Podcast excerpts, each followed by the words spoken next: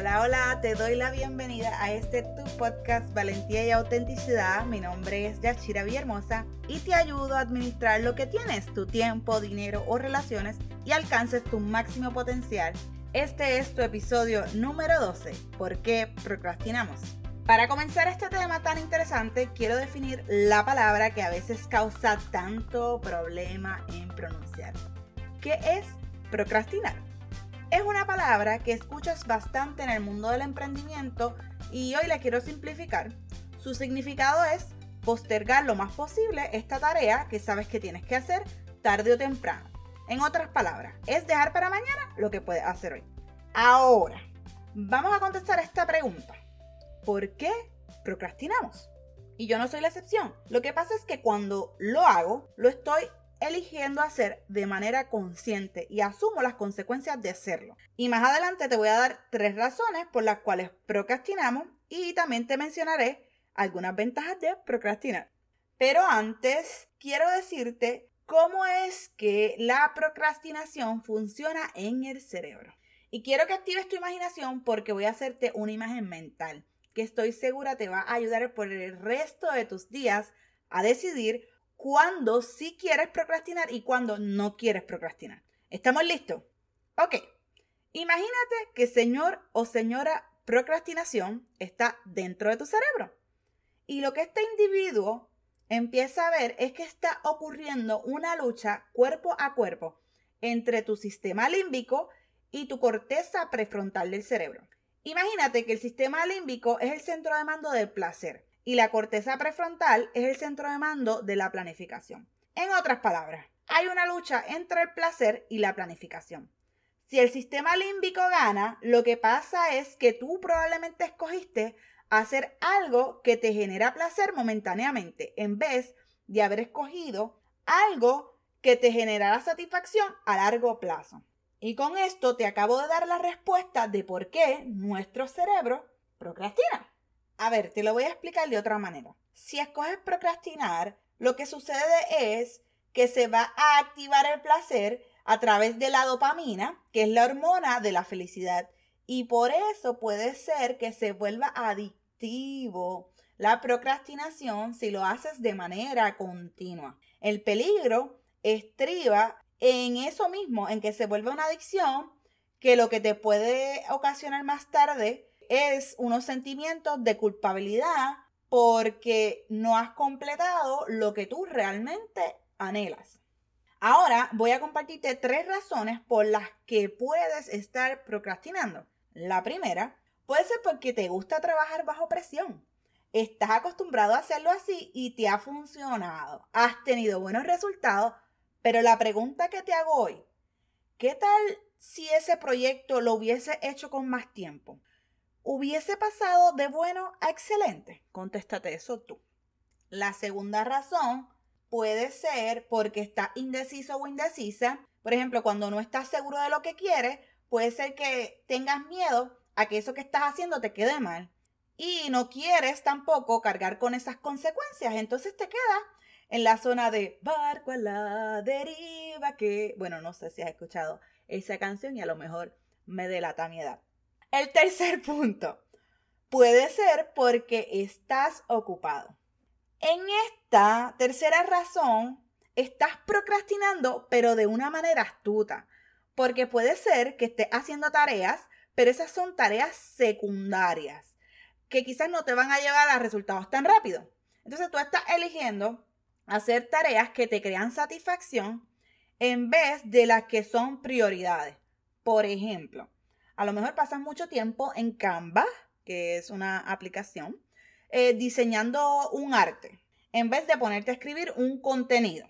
Aquí también, en esta, en esta tercera razón, puede entrar el famoso multitasking, el estar ayudando a todo el mundo, como también tenemos que entender que estar ocupado y ser productivo no es lo mismo. Pero preciso estos últimos tres ejemplos que te acabo de dar en esta parte de estar ocupado son tema para otro podcast porque es bastante lo que se puede hablar de, esas tres cosas que te hablé, ya sea del multitasking, de ayudar a otros, eh, a todo el mundo y de estar ocupado y, ser productivo, que son cosas diferentes. Y eh, hablando de eso, Si aún no me escuchas en una plataforma de podcast, te invito a hacerlo.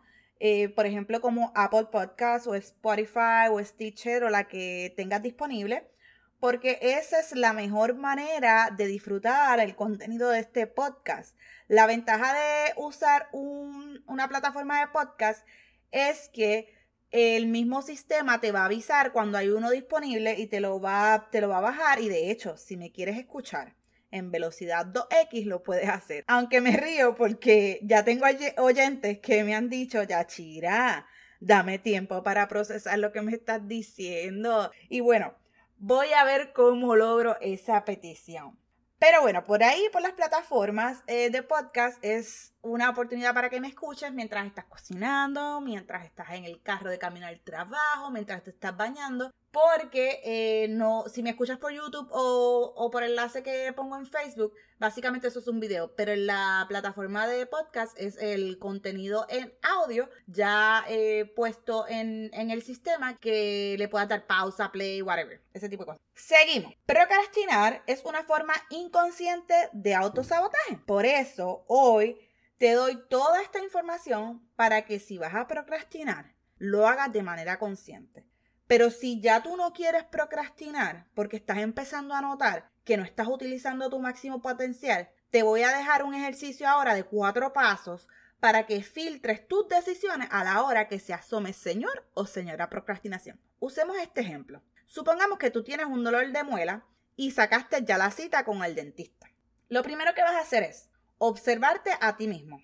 Así como te expliqué la imagen mental que te dice el señor y la señora procrastinación, eso es lo que quiero, que te observes llegó el día de la cita, pero ya tú no tienes ese dolor así tan intenso. Y tú como que estás queriendo cancelar la cita porque, ay, es que hace mucho calor o es que no me quiero levantar. Bueno, la excusa que sea. La pregunta entonces que te haces en ese primer paso es, ¿esa excusa es real o no vas porque tienes miedo? El segundo paso sería ir más profundo, o sea, vas a profundizar sobre esa excusa que estás poniendo. ¿No vas porque tienes miedo o porque no quieres pagar la factura? O sea, lo que queremos es que en este segundo paso seas sincero contigo mismo. El tercer paso sería identificar cuáles son las consecuencias de postergarlo, los pros y los contras.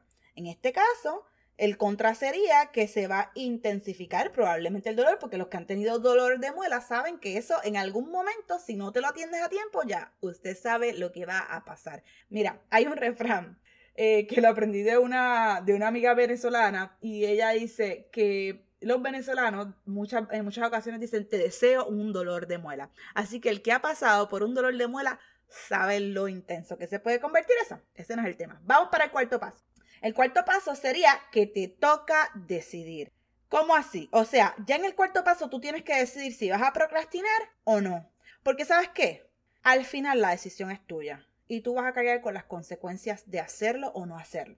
Como notarás, no me interesa demonizar la procrastinación, porque aunque no lo creas, procrastinar tiene sus ventajas también. Por ejemplo, uno, puedes evitar la ansiedad. Posponer las cosas te puede liberar de un estrés en ese momento que te está produciendo eso. Otra cosa que puede pasar es que puedes combatir el miedo al éxito. Sabemos que el éxito requiere esfuerzo, responsabilidad y es bien probable que estés cómodo donde está. La tercera ventaja puede ser que aumentas tu productividad. como así, Yachira? Que aumentas la productividad. Es que postergar algo no quiere decir que no lo vayas a hacer. Lo que pasa es que quizás eres de los que te gusta trabajar bajo presión y lo harás a última hora.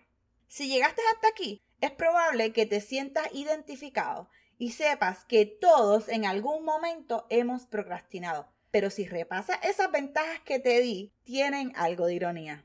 Quiero que te des cuenta que tu tiempo es valioso y es el único recurso que no vuelve. Y si continúas procrastinando, puede que no estés trabajando asertivamente en tus sueños. Tengo un oyente que se llama David, él es un joven emprendedor quien es cantautor de música que lleva un mensaje para el alma y él me pidió que habláramos de trabajar por nuestros sueños o los de otros. Así que el próximo martes vamos a estar hablando bajo ese tema. Y si quieres escuchar su música, búscalo en YouTube bajo David Sound. Te va a gustar la música urbana. Eh, esa es la música que él canta y escribe también. Ok, vamos a cerrar este tema. Cerrando el tema de procrastinación. Te recomiendo que administres lo que tienes. Y eso se logra con organización, esfuerzo y determinación. Sabes que estoy aquí para ayudarte a que administres tu tiempo, el dinero o las relaciones y puedas alcanzar tu máximo potencial. Si quieres una consulta privada, escríbeme vía email a info.yachirav.com y si quieres seguir conectado o conectada conmigo, consígueme en las redes sociales, Instagram, Facebook o puedes ir a YouTube y me consigues bajo Yachira Villahermosa. Y te recuerdo que pases por Apple Podcast y me dejes 5 estrellas, además de uno de esos comentarios de amor, esos que me inspiran y ayudan a que otros puedan descubrir este podcast. Bueno, esto es todo por este episodio número 12, así que me despido, bendiciones y bye.